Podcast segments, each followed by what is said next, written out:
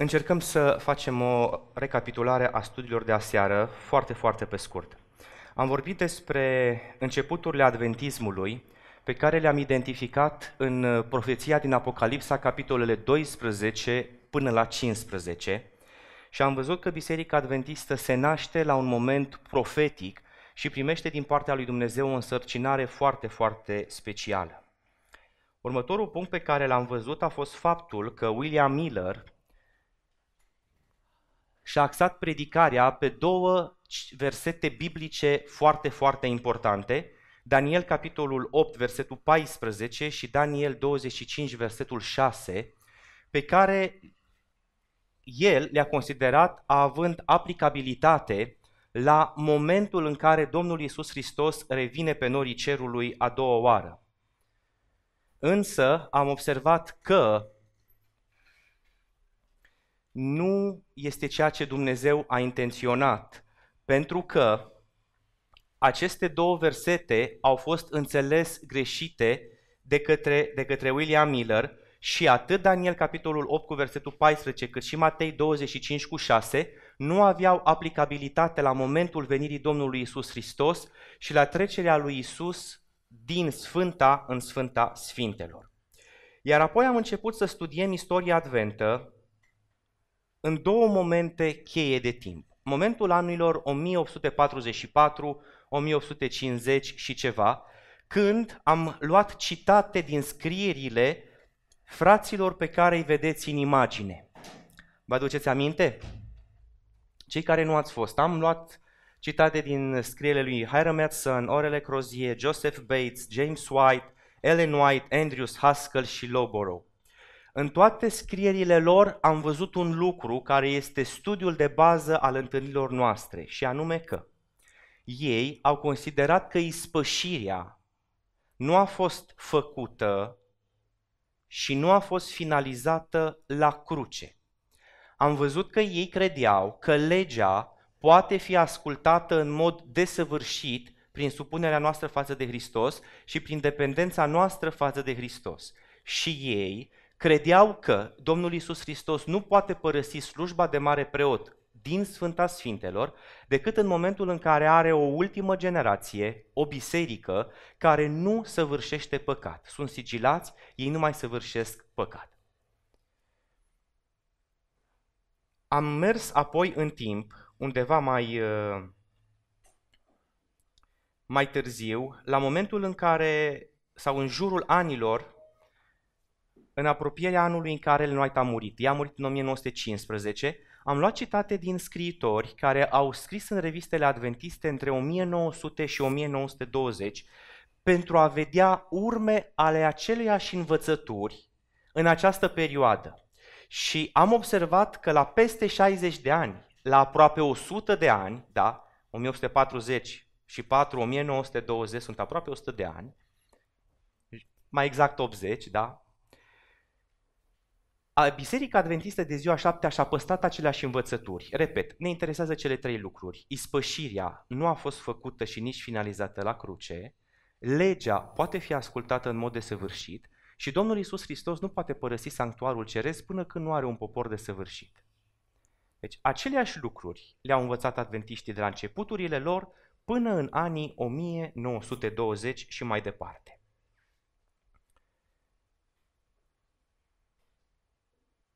Apoi am, ne-am uitat la un scurt video prezentat uh, în 2018 la Consiliul Anual de Toamnă, unde directorul arhivelor Conferinței Generale David Trim a prezentat un sondaj de opinie îngrijorător din punctul lui de vedere și al meu, uh, în care au fost chestionați adventiștii din întreaga lume în ce privește judecata de cercetare și sanctuarul și am văzut că stăm foarte prost în proporție de 40 până chiar la 50%.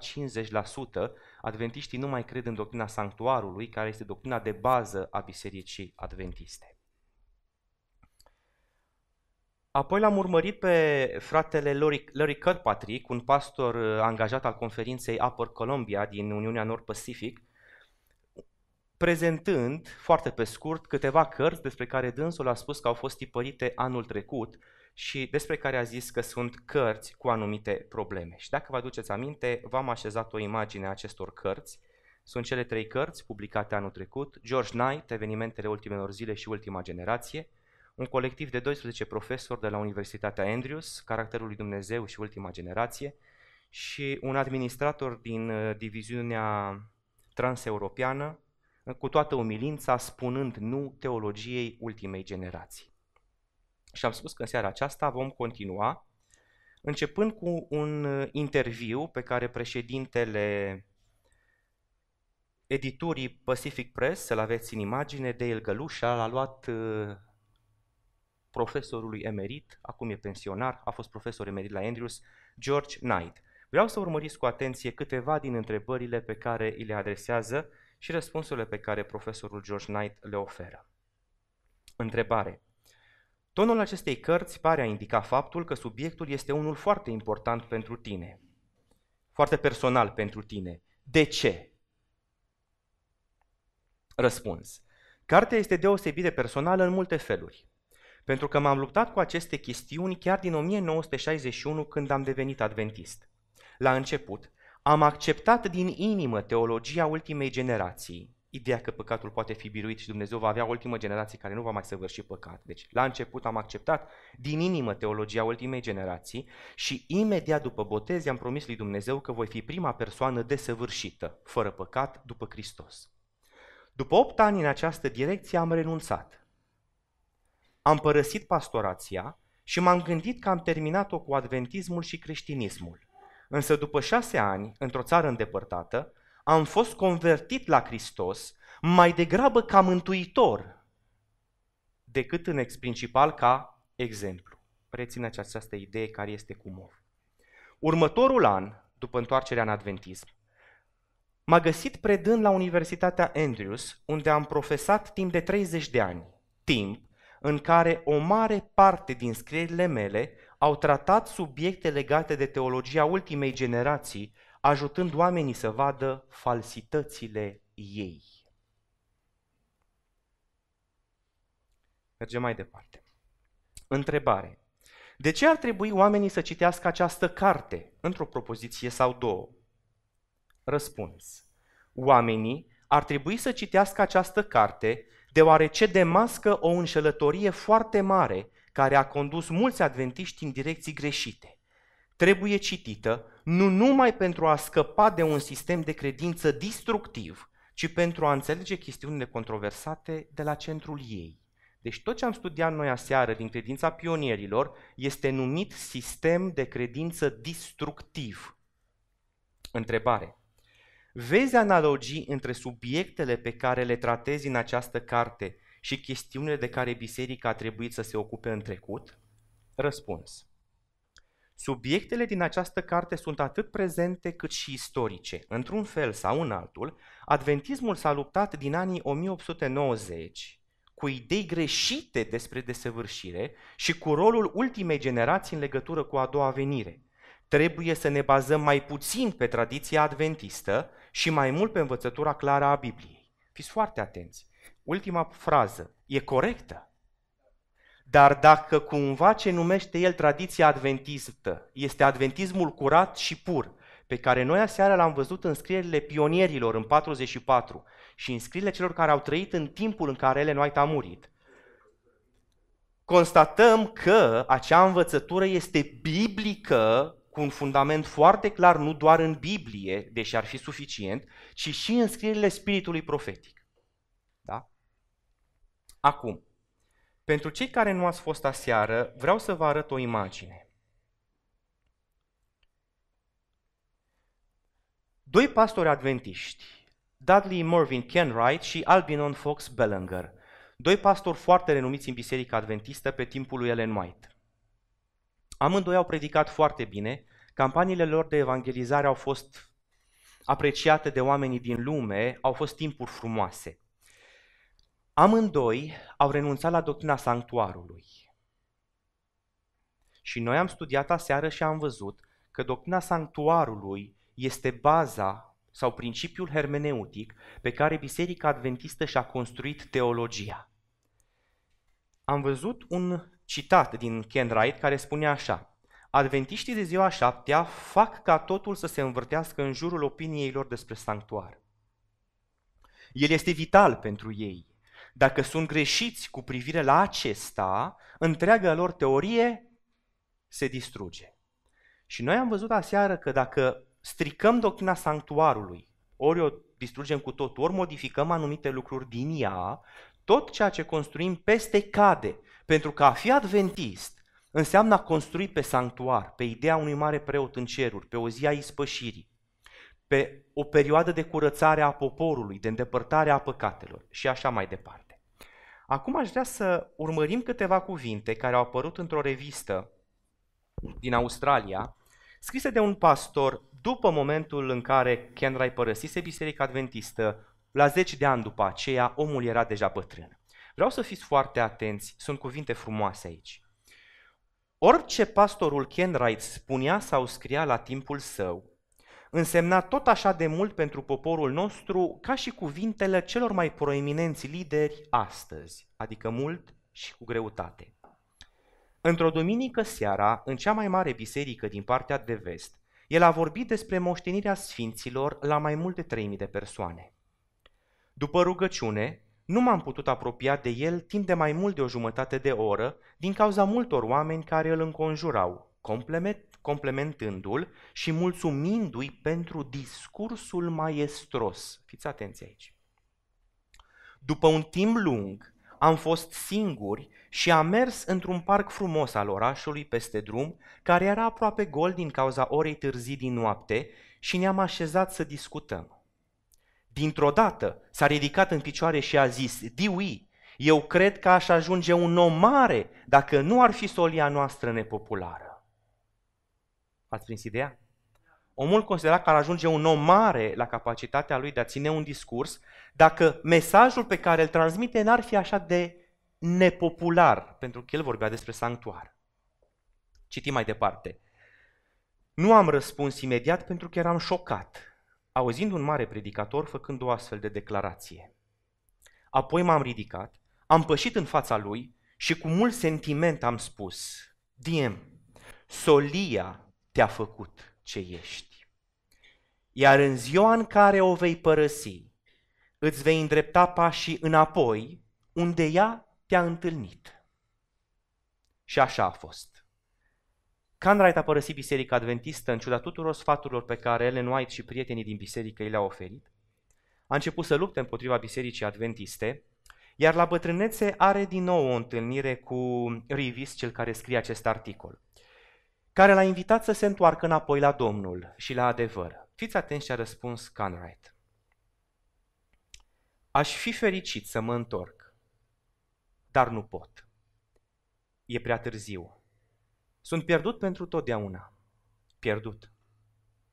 În timp ce plângea pe umărul meu, mi-a mulțumit pentru tot ce am încercat să fac pentru a-l salva de momentul nefast. El a spus, Diui, orice faci, niciodată să nu lupți împotriva soliei. Ce solie, dragii mei frați? solia pe care Dumnezeu a încredințat-o Bisericii Adventiste de ziua șaptea, solia sanctuarului, solia celor trei îngeri, solia sabatului, legii, a posibilității ascultării de întregii legi a lui Dumnezeu. Acesta este mesajul omului, aflat aproape de moarte, bătrân, care pentru el simțea că nu mai există șansa de a fi salvat. Acum se ridică întrebarea câte evanghelii sunt predicate în adventismul de ziua șaptea astăzi? Una sau două? Pentru că am întâlnit oameni care spun că în Biserica Adventistă se predică o singură evanghelie pe întreg teritoriul lumii. Vă rog păstrați răspunsul la această întrebare pentru că vom răspunde în studiile pe care, nu răspunsul, păstrați în minte această întrebare pentru că vom răspunde la această întrebare în studiile pe care le vom avea. Pentru început, aș vrea să citim ceva. Este o revistă nouă din Australia, 20 octombrie 2018, Adventist Record. Fiți atenți la cuvinte. Fiecare om născut după Adam a fost corupt involuntar din cauza alegerii lui Adam împotriva lui Dumnezeu. Păcatul originar al lui Adam prezice condiția și destinul nostru. În cele din urmă, păcatul va fi eradicat din viețile noastre la glorificare, atunci când Isus se întoarce. Noi ne vom lupta cu păcatul până atunci. În concluzie, îndreptățirea noastră în Isus acoperă condamnarea noastră juridică. Sfințirea prin credința în Isus are de-a face cu carnalitatea noastră voluntară și glorificarea pe care o primim când Isus revine va îndepărta pentru totdeauna corupția involuntară. Dacă aseară ați reținut sau v-ați notat, la un moment dat v-am adresat întrebarea când are loc aceasta, ce spun pionierii, la revenire sau cu un timp înainte de revenire? Și cu toții am văzut că este cu un timp înainte de revenire. O revistă adventistă din 2018 spune că nu e cu un timp înainte, e chiar la revenire. Bun ar putea să spună cineva, dar frate, asta este un caz izolat din Australia. Noi știm că în Australia lucrurile nu sunt tocmai bune, dar aici în România lucrurile sunt diferite. Probabil, dacă n-aș cunoaște suportul de curs de la Institutul Teologic Adventist. Zoltan Soloș Forcoș, Dumnezeu, Scriptura și Biserica, fiți foarte atenți ce scrie. Desăvârșirea moral-spirituală în concepția lui Ellen White nu înseamnă lipsa desăvârșită de păcate, ci dragostea care este făcută desăvârșită prin prezența Duhului Sfânt în viața persoanei. O asemenea persoană este victorioasă, fiindcă nu tolerează în viața sa nici supremația păcatului la singular și nici pe cea a păcatului la plural. Vom reveni aici. Persoana victorioasă, deci perfectă, este cea care poate, în anumite circunstanțe imprevizibile, adverse sau din cauza neatenției, să și păcătuiască. Am o întrebare. Când se va da legea duminicală și sabatul va fi un sigiliu, un semn, iar duminica un sigiliu și un semn în partea cealaltă, dacă noi din anumite circunstanțe imprevizibile ne-a speriat poliția, adverse, suntem în fața judecătorului, sau din cauza neatenției, nu ne-am luat un avocat bun, și păcătuim, ce se întâmplă? Înțelegeți? Nu e un caz izolat. Nu e America, nu e Australia, nu e Franța, nu e Spania, nu e Germania. Este o învățătură propagată peste tot inclusiv în România. Și nu este părerea mea că sunt două evanghelii în adventism.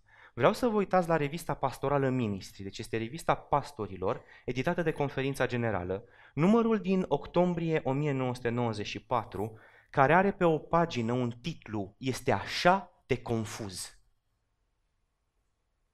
Și Dă câteva nume, dacă le vedeți, îndreaptă săgețile din dreapta spre ele, Morris Vanden, George Knight, Jack Sequeira, Ralph Larson și Graham Maxwell. Și cu roșu, dacă observați, spune așa, cinci evanghelii diferite în Biserica Adventistă. Eu am zis două. Așa vă întrebasem. Câte sunt, câte evanghelii sunt în Biserica Adventistă? Una sau două? Se pare că frații de la ministrii concluzionează că sunt cinci, cel puțin, și dau numele a cinci teologi. Vreau să, vă ști, să știți că astea cinci nu sunt cinci, sunt două. Deci astea cinci nu sunt cinci. Una este corectă, cea lui Ralph Larson. Iar celelalte patru, deși sunt diferite, deși sunt diferite între ele, au același numitor comun, biruința păcatului în viitor. În România, teologia asta este prezentă nu numai în canalele oficiale, ci, spre exemplu, și la grupul de studiu Minneapolis, care, pe de o parte, pare că a avea un mesaj diferit de ceea ce se învață oficial, dar în spate este aceeași învățătură. Plasează biruința asupra păcatului în viitor, nu acum, în viitor. În felul acesta, orice evanghelie care nu-mi dă posibilitatea biruinței păcatului astăzi, se încadrează în categoria unei evanghelii false, neadevărate. Acum, ca dumneavoastră să aveți siguranța că sunt cel puțin două evanghelii prezentate în adventism și că lucrurile nu sunt exact ceea ce trebuie, vreau să aduc în fața dumneavoastră câteva citate din Fernando Canale. Este un profesor de la Andrews, pensionar. La fel a primit și el un titlu de emeritus, un profesor care a avut foarte, foarte multe uh, merite ca profesor și a lucrat foarte mult. Ca idee a slujit în cadrul Universității Andrews ca profesor de teologie și filozofie între 85, 1985 și 2013 când s-a pensionat. Vreau să fiți foarte atenți. Ce spune el într-o, într-o serie de articole pe care a scris-o intitulată De la viziune la sistem, terminând însărcinarea advent, teologiei adventiste, da? terminând sau ducând la îndeplinire însărcinarea teologiei adventiste. După o prezentare adresată unui grup de profesori adventiști din universitățile adventiste din lume, am dat drumul la întrebări. Un savant cu o voce blândă a reacționat la prezentarea mea spunând Dacă lucrurile sunt așa cum ai argumentat, noi nu aparținem aceleiași biserici. Nu am știut ce să răspund. Am fost prins cu garda jos. Deși nu am cunoscut personal membrii grupului, am știut că toți sunt credincioși adventiști care predau în instituțiile educaționale adventiste. Cum poate un alt coleg adventist să ajungă la o astfel de concluzie șocantă? La urma urmei, am avut o prezentare adventistă standard pentru un grup de colegi credincioși. După un moment de ezitare, m-am aventurat să întreb, ce predai? Grupul a povnit în râs. După ce râsul s-a potolit, am aflat răspunsul. Interlocutorul meu era profesor de teologie. La acel moment am considerat incidentul ca o exagerare. Totuși, cu trecerea timpului, am ajuns să-mi dau seama că colegul meu avea dreptate. Deși suntem membri ai aceleiași denominațiuni și predăm în același sistem educațional, noi nu aparținem aceleași biserici. Poate o casă dezminată împotriva ei înșiși, însă și să dăinuiască? Întreabă Fernando Canale. Ați prins ideea? A ținut o prezentare adventistă, standard, unor profesori de teologie și de alte materii adventiști de ziua șaptea care predau în instituțiile adventiste de ziua șaptea. Iar unul dintre colegii lui, când a auzit prezentarea lui, a spus, dacă tu îți spui adevărul, noi nu suntem din aceeași biserică. Pentru că adventismul nu este astăzi ce spui tu.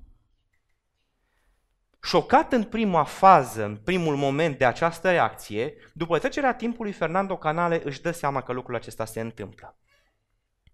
Și scrie un articol sau o serie de articole în 2010 intitulată Eclipsarea Scripturii și protestantizarea minții adventiste. Vreau să fiți foarte atenți, e important.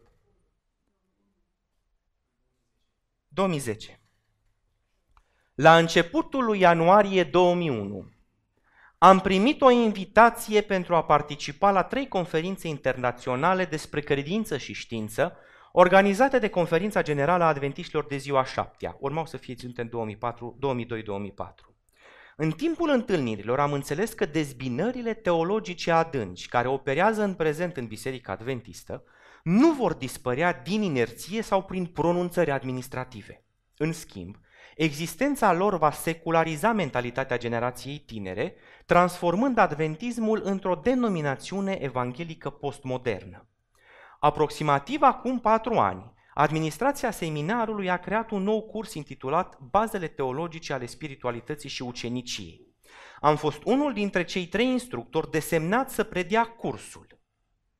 Însărcinarea aceasta m-a împins oarecum în afara ariei specialității mele, teologia în apele nefamiliare, nefamiliare ale practicării misiunii.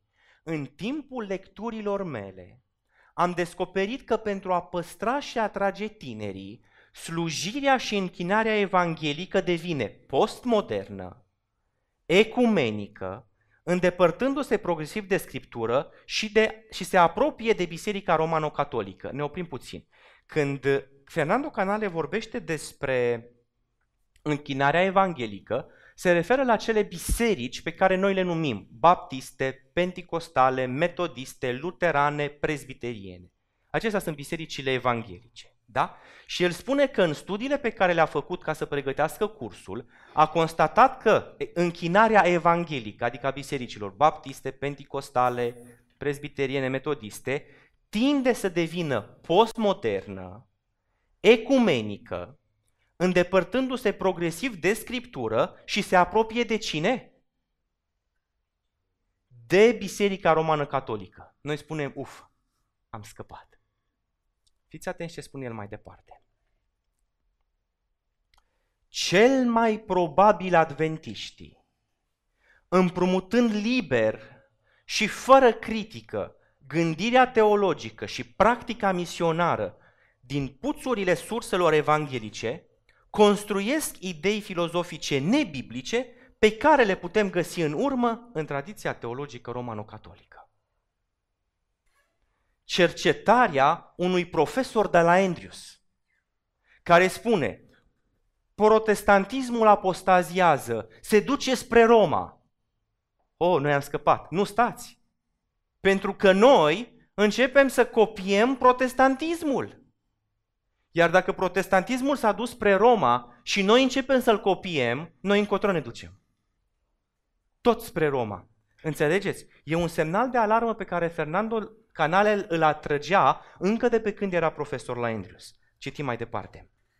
Cu toate acestea, sunt convins, și și eu sunt convins personal, sunt convins că cei mai mulți din adventiștii care promovează inovațiile, urmând îndeaproape cele mai noi tendințe evanghelice, nu sunt conștienți că schimbă esența și natura adventismului. Deci nu o fac intenționat. Unii. Mai mult decât atât, eu cred că majoritatea liderilor adventiști și a membrilor bisericii nu înțeleg ipotezele și consecințele neintenționate ale schimbărilor în practicarea misiunii. Totul se schimbă. De asemenea și adventismul. Nu toate schimbările au aceeași importanță. Unele sunt neimportante, altele sunt cruciale. Schimbările la fundație au consecințe pe termen lung pentru întreaga comunitate. În plus, schimbările nu au loc peste noapte, ele iau timp și implică cauze complexe și multiple. Schimbările în fundația unei clădiri sau comunități sunt cruciale și au consecințe pe termen lung. Spuneți-mi, vă rog, care este fundația adventismului? Am studiat aseară. Sanctuarul, mulțumesc. Deci, cu alte cuvinte, schimbări în structura sanctuarului, în cadrul adventismului, pe termen lung, va duce unde? Conform lui Fernando Canale, la o criză. Fundația de la care adventismul și-a început existența și pe care stă este cuvântul lui Dumnezeu prezent în Scriptură. Criza de identitate și dezbinarea doctrinală pe care adventismul o experimentează la începutul secolului al XX-lea scoate în evidență că are loc o macroschimbare, adică o schimbare foarte mare, la nivelul fundației de la care ar trebui să apară schimbările. Cultura eclipsează Scriptura. Și acum explică Eclipsarea Scripturii este blocarea, acoperirea, obscurarea, ascunderea, mascarea, învăluirea, învelirea, întunecarea rolului și înțelegerii conținutului Scripturii în viața, închinarea, spiritualitatea, gândirea și acțiunea credincioșilor adventiști. Însă, eclipsarea Scripturii este întotdeauna parțială, ca să nu ne prindem că s-a schimbat ceva. Ipoteza cercetată, spune el în această serie de articole, este aceea că eclipsarea Scripturii rezultă din procesul de protestantizare al gândirii adventiste, care la rândul ei rezultă din presupunerea generalizată că teologia evanghelică este corectă în toată doctrina creștină, cu excepția particularităților adventiste. Speranța mea este ca fiind conștienți de protestantizarea gândirii adventiste și de eclipsarea Scripturii, noile generații de credincioși vor fi capabili să respingă acele tendințe gândind în lumina principiului sola tota prima Scriptura. Ne oprim puțin aici. Poate că sunt cuvinte grele pentru dumneavoastră, un limbaj filozofico-teologic. Încerc să-l simplific. Omul a conștientizat că, din punct de vedere teologic, misionar al relației, adventismul se îndreaptă în gândire și în practică spre protestantism. Dar în timp ce adventismul începe să copieze protestantismul în multe lucruri, evanghelie, evangelizare și în interior, protestantismul la rândul lui se îndreaptă înspre romano-catolicism. Acum, adventismul, spune el, a început să abordeze latura aceasta evanghelică, crezând că evanghelicii merg pe principiul sola, tota, prima scriptura. Știți cuvintele? Sola, doar scriptura, tota, toată scriptura. Da? Prima, primul, prima dată scriptura. Da? Deci asta este ideea. Deci adventiștii, spune el, merg în direcția copierii evanghelicilor, pentru că, cred adventiștii, evanghelici învață ceea ce trebuie. E creștinism. Și noi nu trebuie să fim separați de ceea ce învață ei, creștinism. Întrebarea este dacă într-adevăr protestantismul merge pe motoul sola scriptura și dacă noi trebuie să mergem în aceeași direcție. O să vă rog să mai avem un pic de răbdare și apoi vom depăși faza aceasta care este cea mai grea. Fernando Canale în continuare. Dar nu mai citim, o să vă rog, tot pentru că se repetă, vreau să vă uitați la al doilea paragraf, de la ipoteza. Observați? Toată lumea? Bun. Ipoteza pe care o explorăm în această serie este că eclipsarea Scripturii în Adventism își are originea, printre altele, în procesul de protestantizare a minții adventiste. La rândul lui, acest proces își are originea în convingerea că teologia evanghelică este corectă pentru că pleacă de la o aplicare consecventă a principiului sola tota prima scriptura. Mai departe, liderii adventiști încă consideră doctrina sanctuarului ca fiind diferită esențial, diferența esențială a unicității adventismului. Totuși, ei, cine? Liderii adventiști, încep să folosească Evanghelia ca rol macrohermeneutic pentru interpretarea biblică, construcția teologică și metodologiile pastorale. Atenție! Această mișcare subtilă și implicită în macrohermeneutica metodologiei teologice adventiste devine baza pentru protestantizarea adventismului pe care o experimentăm în secolul al XXI-lea. Încet, înțelegerea teologică evanghelică a doctrinei îndreptățirii prin credință înlocuiește doctrina sanctuarului ca viziune macrohermeneutică prin care adventiștii timpurii au interpretat Scriptura. Oficial, instituțional, liderii adventiști continuă să afirme cu creierele lor doctrinele biblice, în timp ce teologiile și practicile evanghelice le modelează progresiv inimile și acțiunile. În unele sectoare ale bisericii, el punctează acum două cărți, combinarea abaterii aduse de Questions on Doctrine, întrebări despre doctrină, și Movement of Destiny, mișcarea destinului, de la sanctuar la Evanghelia evanghelică, împreună cu utilizarea metodologiei istorico-critice, a condus la intensificarea protestantizării minții și stilului de viață adventist. O concluzie. Dar haideți să vedem dacă concluzia aceasta este adevărată. Haideți să citim o carte apărută destul cu mulți ani în urmă. Uh, Christian, L.H. Christian, fiți atenți ce spune el. În ce a constat învățătura despre neprinirea prin credință, care a devenit izvorul principal al marii de deșteptări adventiste din 1188, așa cum a fost prezentată și accentuată de ele noi și de alții? Răspuns. A fost aceeași doctrină pe care o prezentaseră Luther, Wesley și alți slujitori al lui Dumnezeu. Fiți atenți la declarație. Că Ellen White și alți predicatori adventiști au spus că la Minneapolis s-a predicat solia îndedățirii prin credință, la fel cum a predicat-o Luther, Wesley și alți slujitori al lui Dumnezeu. Ce avem acolo? O, un neuron, mulțumesc. Când vedem neuronul, suntem foarte atenți, încercăm să reținem ideea pentru că ne vom întâlni. Altcineva. Cel mai mare eveniment al deceniului 80 din experiența adventiștilor de ziua șaptea a fost recuperarea sau reafirmarea și noua conștientizare a credinței lor în doctrina fundamentală a creștinismului. Ce spune Spalding? Că în 1188 adventiștii au recuperat ce n-avuseseră 44 de ani. Teologia lui Luther, Calvin Knox, teologia evanghelică. Piz. Unde a fost doctrina îndreptățirii prin credință care avea să fie descoperită în 1888 și în anii precedenți? În punctele de credință ale bisericilor protestante din acel timp. Păi de ce a scos Dumnezeu pe adventiști din ele? Dacă adevărul era acolo. Aceleași biserici respingeau mesajul adventist și legea lui Dumnezeu, dar susțineau cel puțin formal doctrina îndreptățirii prin credință.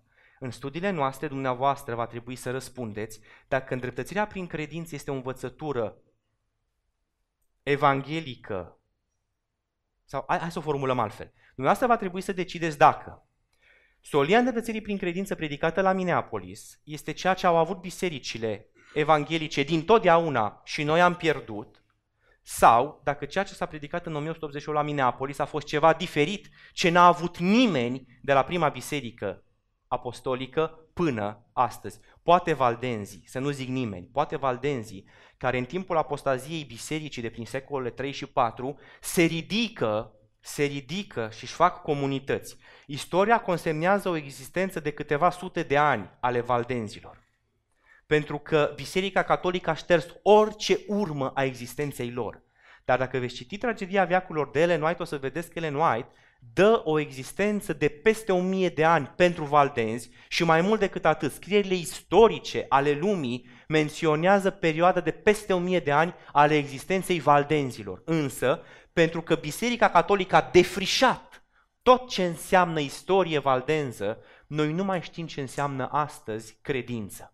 Deci când spun că s-a pierdut îndreptățirea prin credință, spun că nu mai era vizibilă în creștinismul mare, nu că nu mai avea cineva de-a lungul timpului.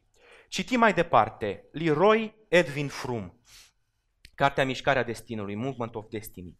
Noi nu am fost prea conștienți de faptul că aceste mișcări spirituale paralele ale organizațiilor și oamenilor din afara mișcării adventiste aveau aceeași preocupare generală și același accent și apăreau aproximativ în același timp. Deci el spune că adventiștii au apărut în același timp și au avut aceeași preocupare ca alte mișcări spirituale din creștinism care căutau aceleași lucruri.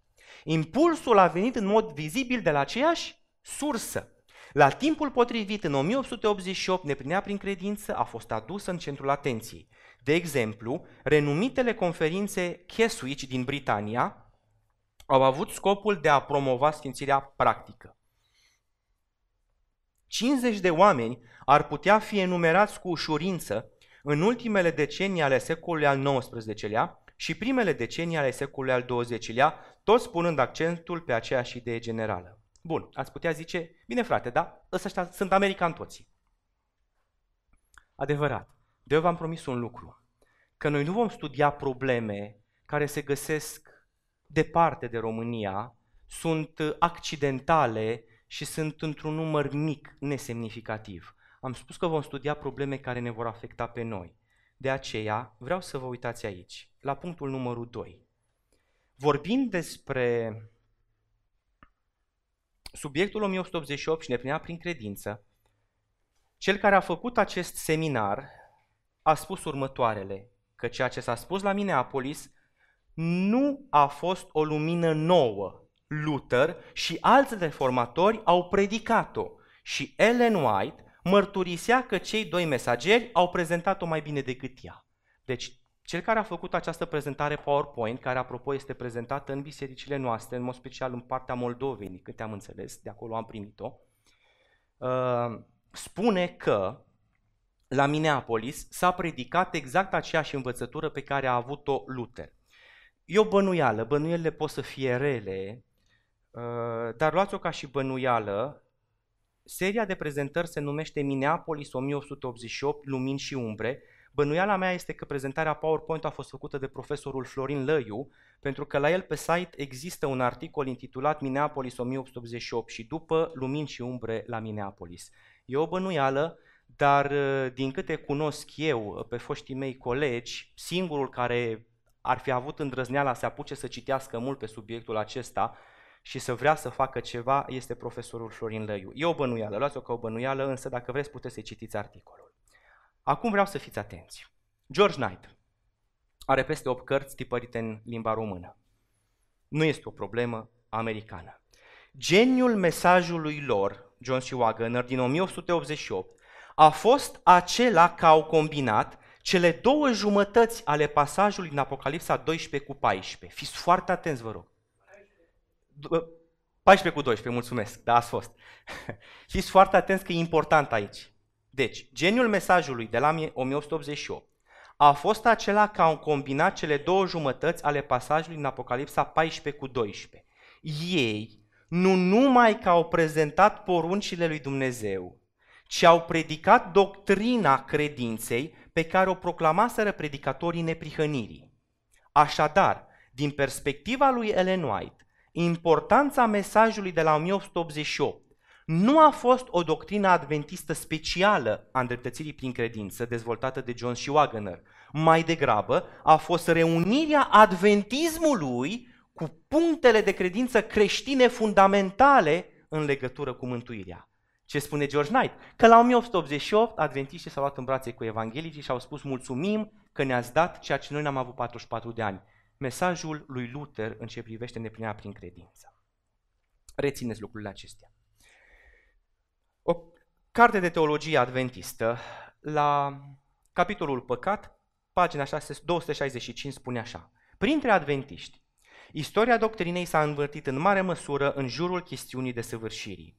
Fixarea pe desăvârșire a apărut prin identificarea adventistă timpurie a lor înșiși cu cei 144.000 din Apocalipsa 14 cu 1 și 7 cu 4. Un grup special despre care se presupune că sunt fără vină și fără pată.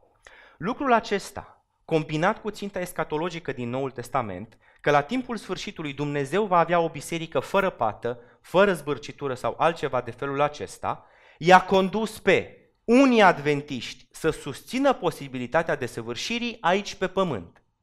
Alții nu sunt de acord și sugerează că desăvârșirea, fără păcat, este posibilă doar ca un dar al lui Dumnezeu, așezată la timpul celei de-a doua veniri, asupra acelora care au rămas credincioși lui. Deci este o carte oficială care arată că unii cred că se poate birui păcatul și unii cred că nu se poate birui păcatul. Întrebare. Pot exista ambele două învățate în biserică în același timp? Nu. De ce nu? Pentru că dacă una e adevărată, cealaltă este falsă. Nu pot fi amândouă adevărate în același timp. În consecință dumneavoastră și cu mine, trebuie să vedem care este cea adevărată. Cea care susține că se poate birui păcatul, așa cum au susținut pionierii, acum, nu în viitor, la nuntă sau la revenire, și Cealaltă, că este așa sau e așa. Fiecare dintre noi va trebui să studieze lucrul acesta. Înțelegerea corectă a lucrării de slujire în sanctuarul ceresc este fundația credinței noastre, spunea Ellen White în 1906. Fundația credinței noastre este înțelegerea corectă a slujbei Domnului Isus Hristos de mare preot.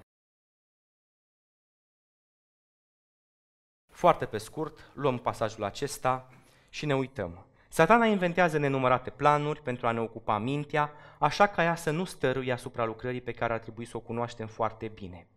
Vă rog primul cu mov, datoria lor față de o sfințenie desăvârșită. A doua parte cu mov. Subiectul cu privire la sanctuar și la judecata de cercetare trebuie să fie clar înțeles de către poporul lui Dumnezeu.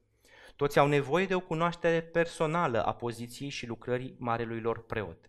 Altfel, le va fi cu neputință să arate credința care este absolut necesară în vremea aceasta sau să ocupe locul pe care Dumnezeu dorește ca ei să-l ocupe. Fiecare are un suflet de câștigat sau de pierdut. Întrebarea este, e corectă doctrina sanctuarului așa cum au dezvoltat-o pionierii în anul 44 și 45? Da, păcatul poate fi biruit, Hristos este în cerul ca să ne scape din orice păcat, nu doar să ne ierte, ci să ne ajute să nu mai păcătuim. La aceste întrebări și la multe altele pe care le-am mai adresat, vom răspunde în studiile care urmează.